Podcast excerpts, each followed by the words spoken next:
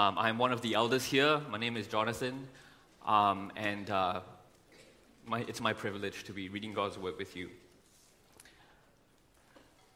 Our text for today is from Isaiah. Uh, no, it's not actually. Tricked you. It's from Matthew chapter one, uh, verses eighteen to twenty-five.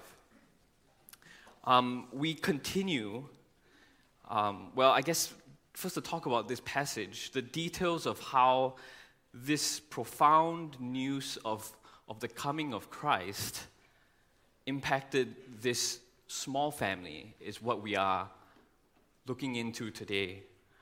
Um, why is this private account of Christ's earthly family before his birth so important to our faith?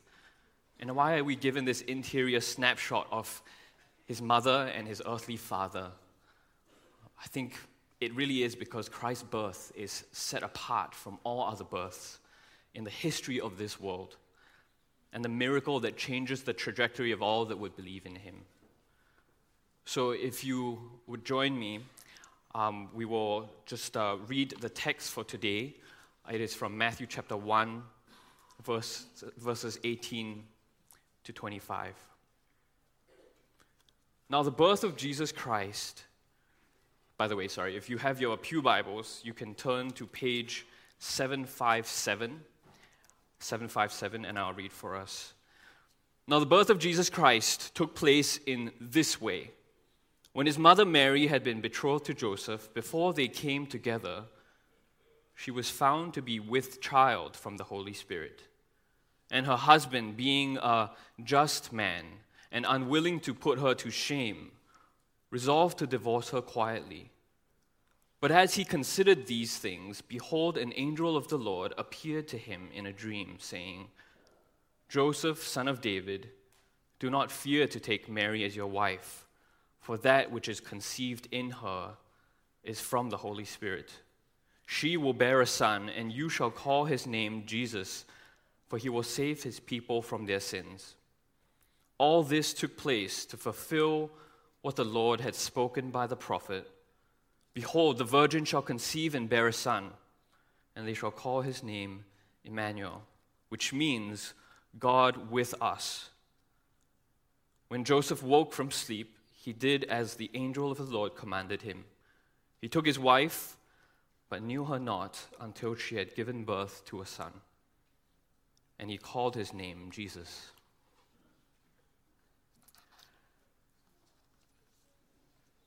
Uh, if you are taking notes, our big idea for the text today is that Christ saves. He is with us always, and we are to trust and obey him. Christ saves. He is with us always, and we are to trust and obey him. If you remember from last week's sermon, Brian preached from chapter one to uh, chapter one, verse one to seventeen, and he spoke of the genealogy of Christ that highlights God's acceptance of sinful, marginalized, and, and the unworthy.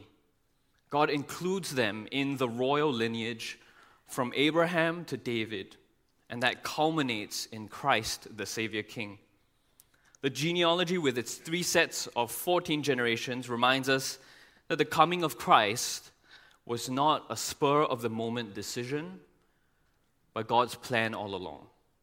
Today, we take some time in this Advent season to zoom in on these specific events surrounding the birth of Christ.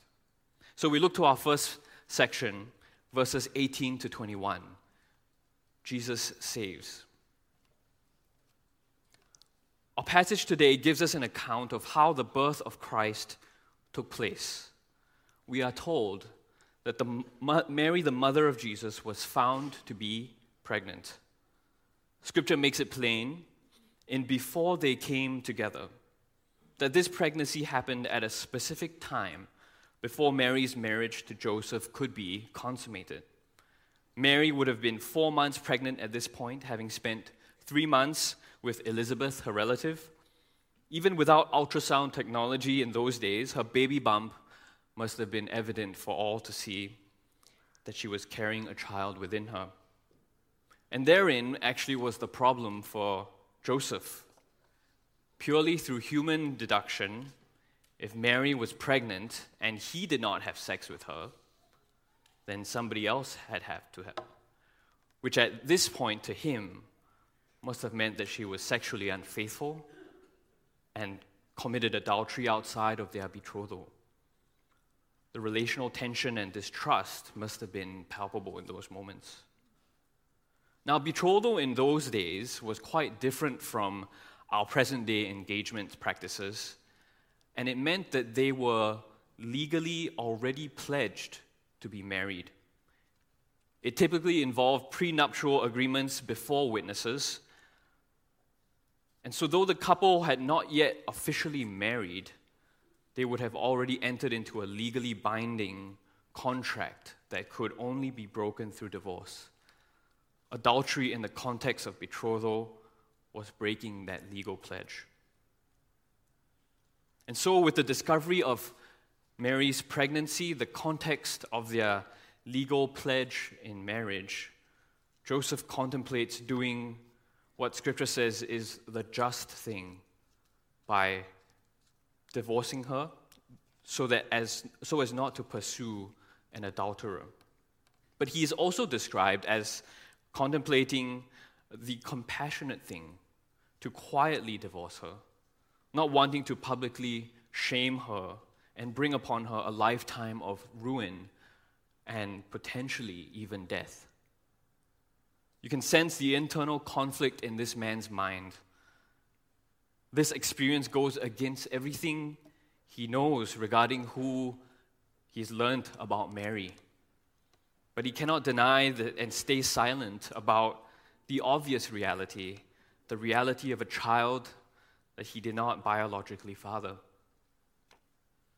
Unlike Joseph, the readers, we, as we pick up Scripture, and the readers of, of, of Matthew in the day, are told the source of this child is the Holy Spirit, the third person of the Godhead.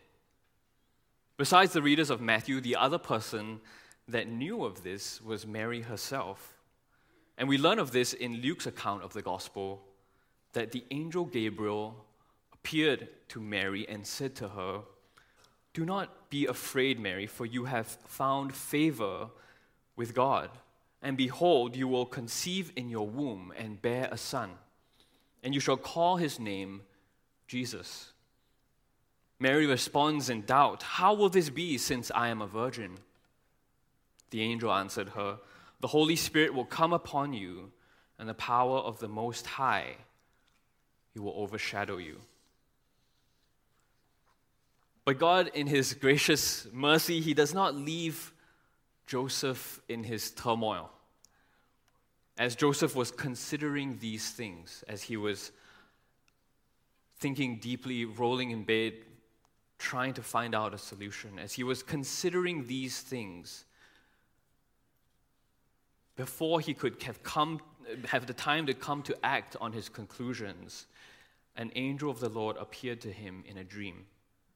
The angel addresses him by his own name. God knows him, and he reminds the carpenter of his lineage. He knows where he comes from. He reminds him that he is the son of David, coming from the royal lineage of kings of God's people. And he addresses his fears directly. He says, "Fear not to take Mary as your wife, for that which is conceived in her is from the Holy Spirit. She will bear a son, and you shall call his name Jesus, for he will save his people from their sins." So our account today gives us a glimpse into a moment in time when God intervened in human history unlike any other birth ever happened or ever to happen. With the order of events and information that are known and unknown to various parties that could actually potentially break the marriage. Why jeopardize the incarnation of the Son of Heaven by destabilizing the earthly family in such a way? In fact, why even have the Christ come as an infant, when God could have beamed him down as a grown man in the prime of his life, ready and equipped for ministry? Why come as an infant? God intervened in this way so that the Savior Christ might come as fully human and fully God. We read in Hebrews twelve, uh, two, verse seventeen, therefore he had to be made like his brothers in every respect, referring to Christ, so that he might become a merciful and faithful high priest in the service of God, to make propitiation for the sins of the people. As God is perfect and holy, he does not identify with our sins. He cannot possibly, because he is pure. But Christ was made fully human in every respect so that he would experience trials, temptations of humanity, and yet be without sin. He was in all manner tempted like we are, yet was without sin. Christ grew up as an infant, constrained by human limitations. And trust me, I know all those limitations very well. Pooping, burping, not able to keep down the milk.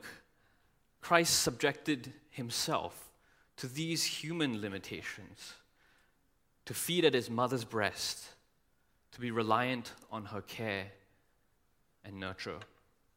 I just want to take a brief aside to mothers in our midst.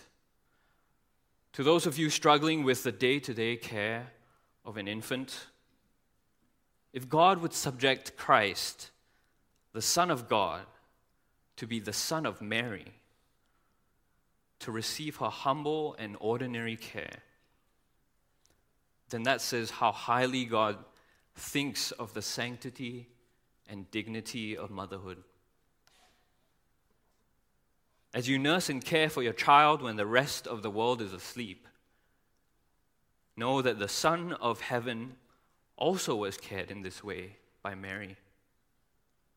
What you're doing matters and is valued by God.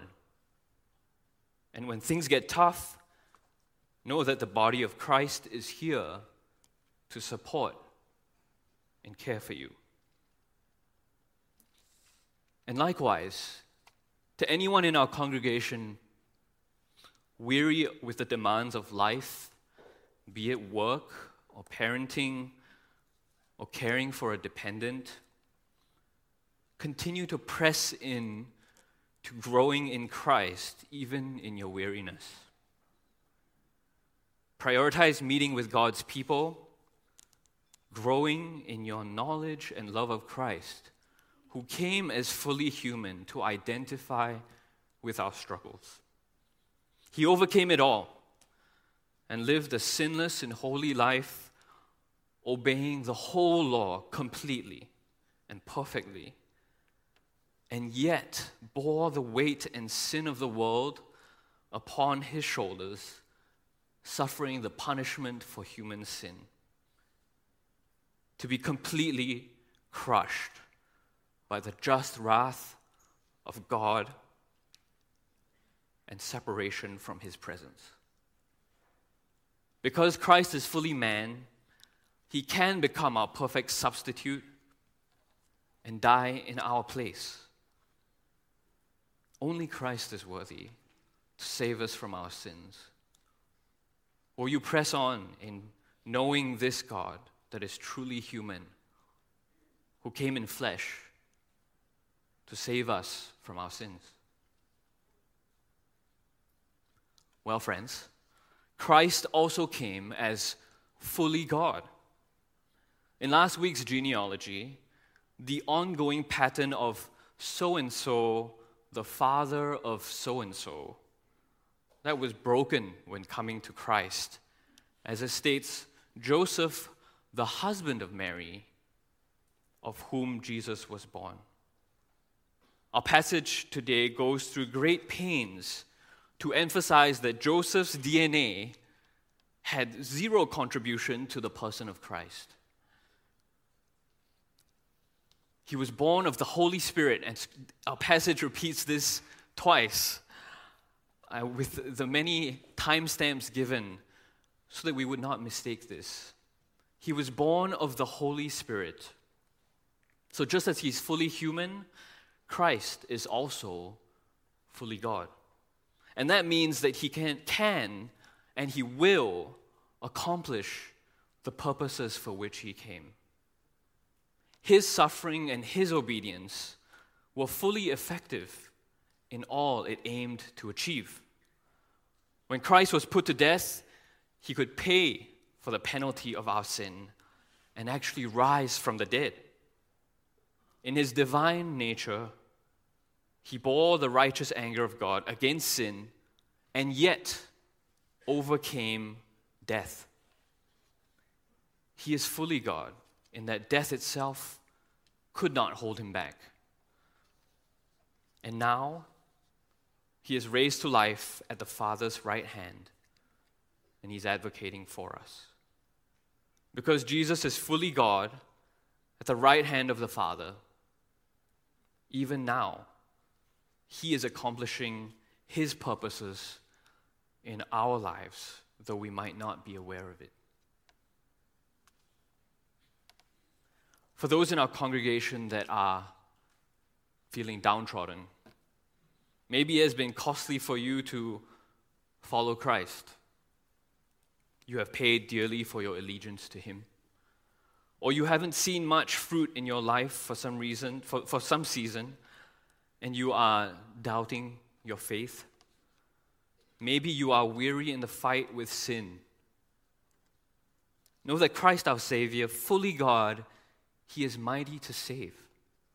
In John six thirty-nine, Christ declares in power, "And this is the will of him who sent me, that I should lose nothing, lose nothing of all that he has given me, but raise it up on the last day. For this is the will of my Father, that everyone who looks on the Son and believes in him should have eternal life.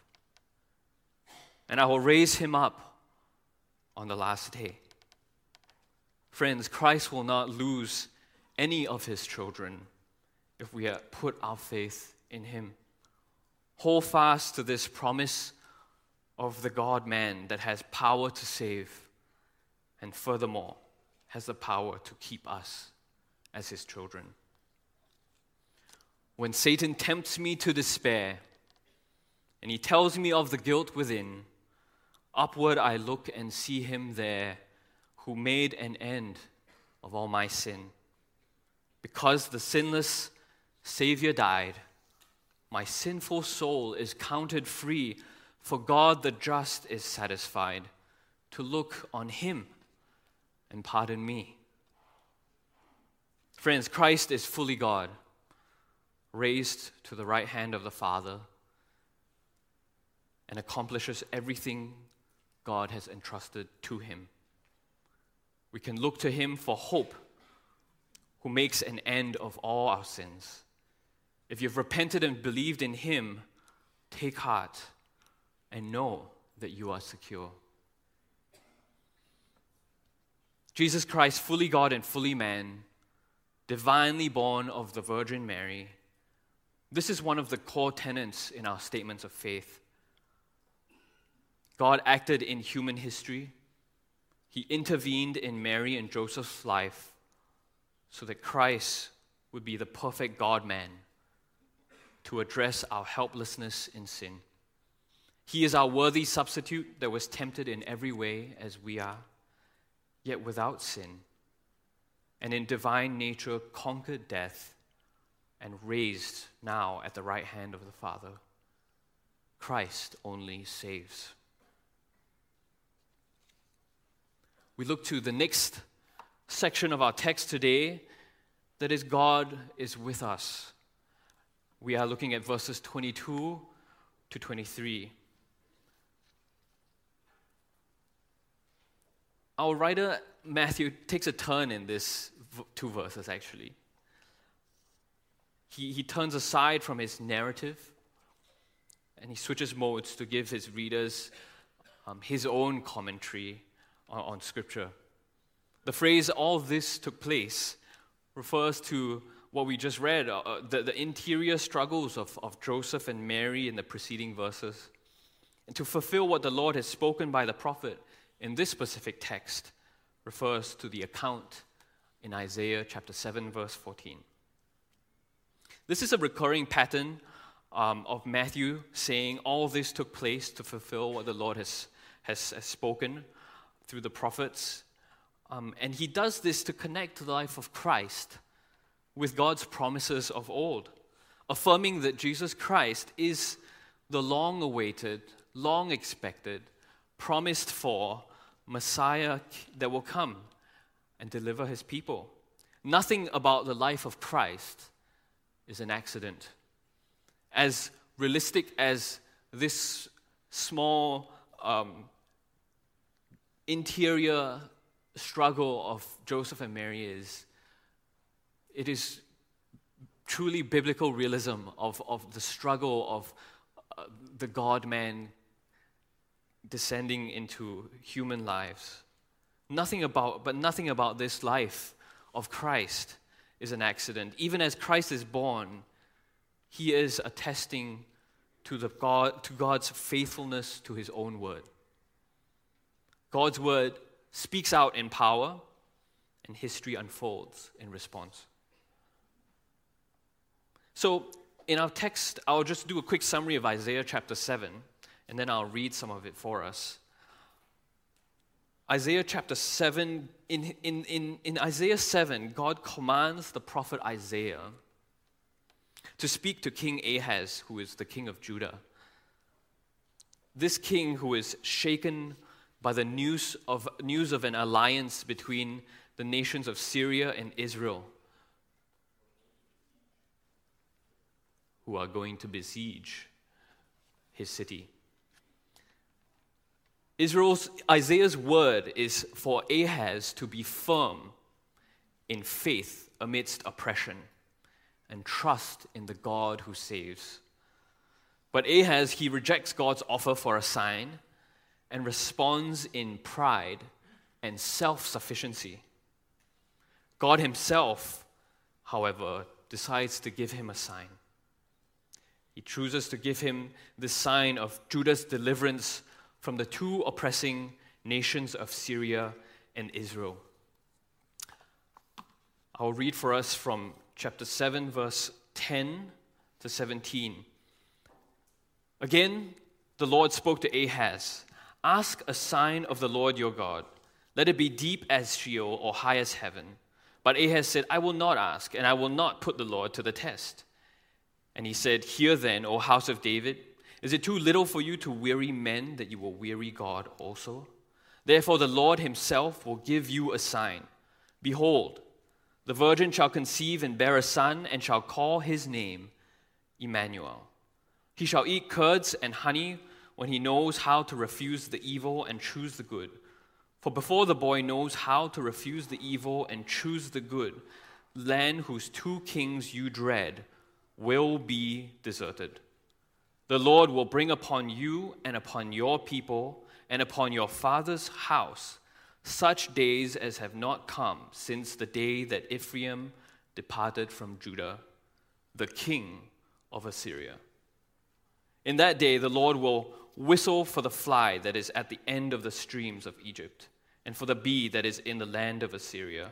And they will all come and settle in the steep ravines and in the clefts of the rocks, and on all the thorn bushes and on all the pastures. In that day the Lord will shave with a razor that is hired beyond the river, with the king of Assyria, the head and the hair of the feet, and it will sweep away the beard also. In that day a man will keep alive a young cow and two sheep, and because of the abundance of milk that they give, he will eat curds, for everyone who is left in the land will eat curds and honey. In that day, every place where there used to be a thousand vines worth a thousand shekels of silver will become briars and thorns, with bow and arrows, a man will come there, for all the land will be briars and thorns. And as for all the hills that used to be hoed with a hoe, you will not come there for fear of briars and thorns, but they will become a place where cattle are let loose and where sheep tread.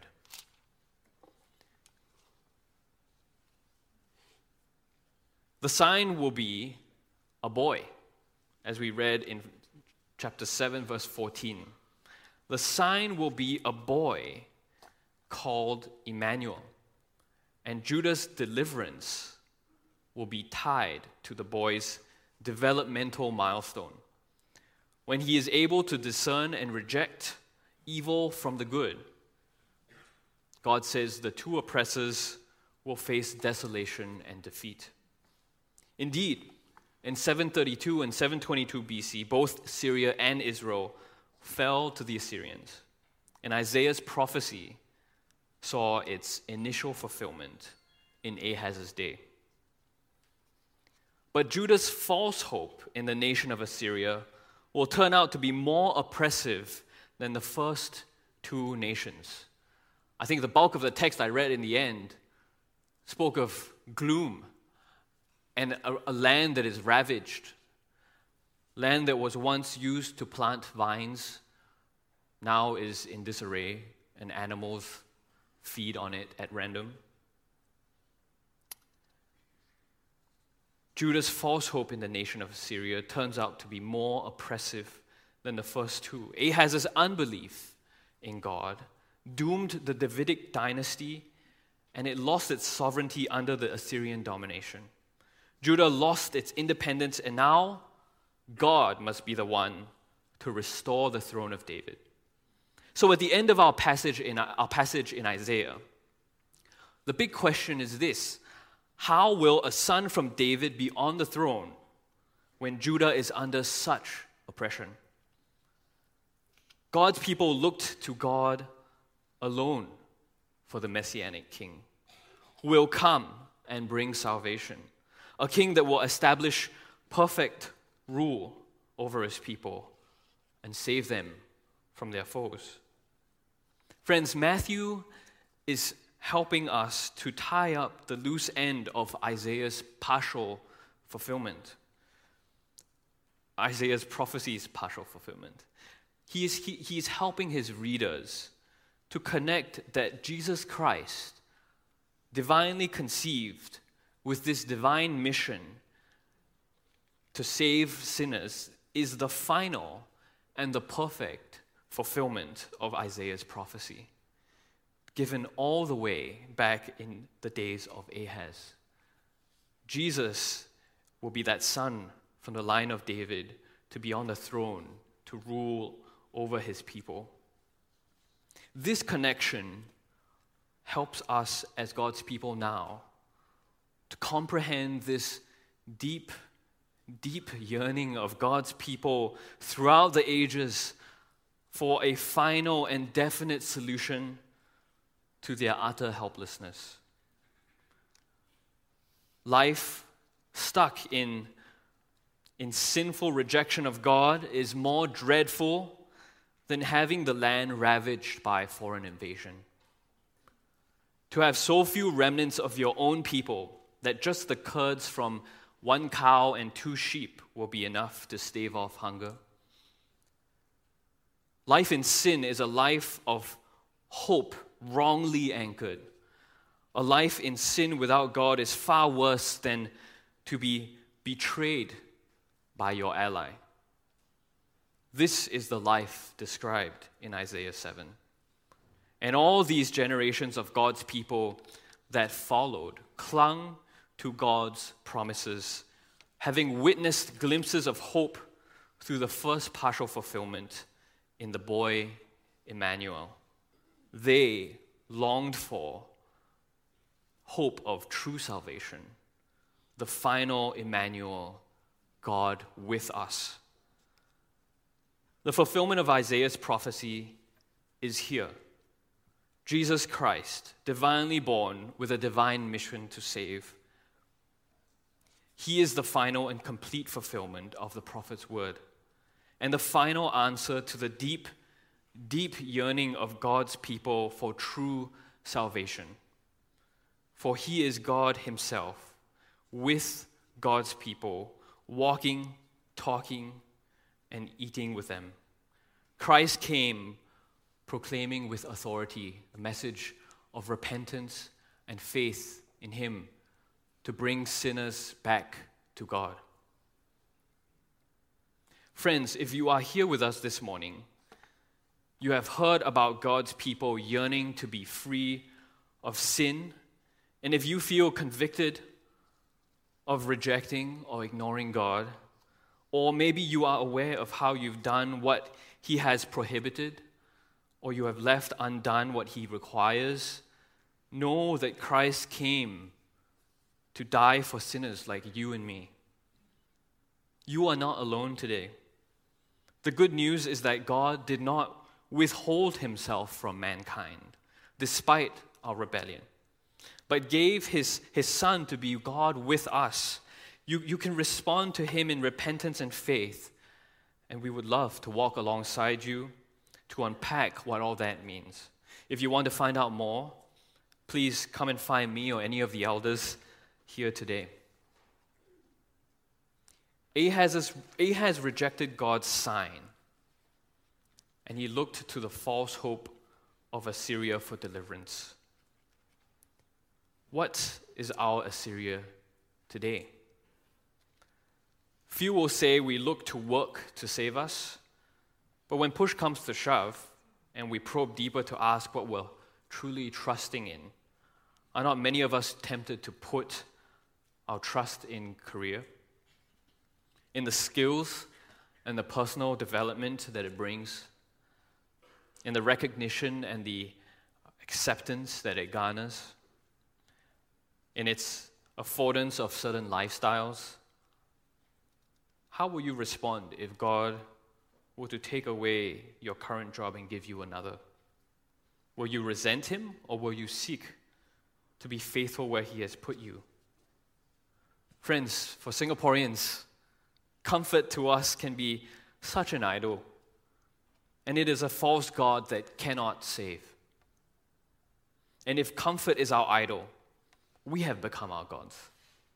Our convenience, our pleasure, our timelines, our comfort level, that is what we pursue. And we are the ones who have been blinded to think that these will actually save us. Dear church, look to Christ, who is Emmanuel, God with us, the true and final fulfillment of all our yearning for safety, for security, for lasting comfort. He has come, and all these are only truly ever found in him. He is the Savior who has left his Father's side to come and live among sinful man. He is now ascended into heaven, one day return to one day return to remove sin once and for all, and we look forward to that day.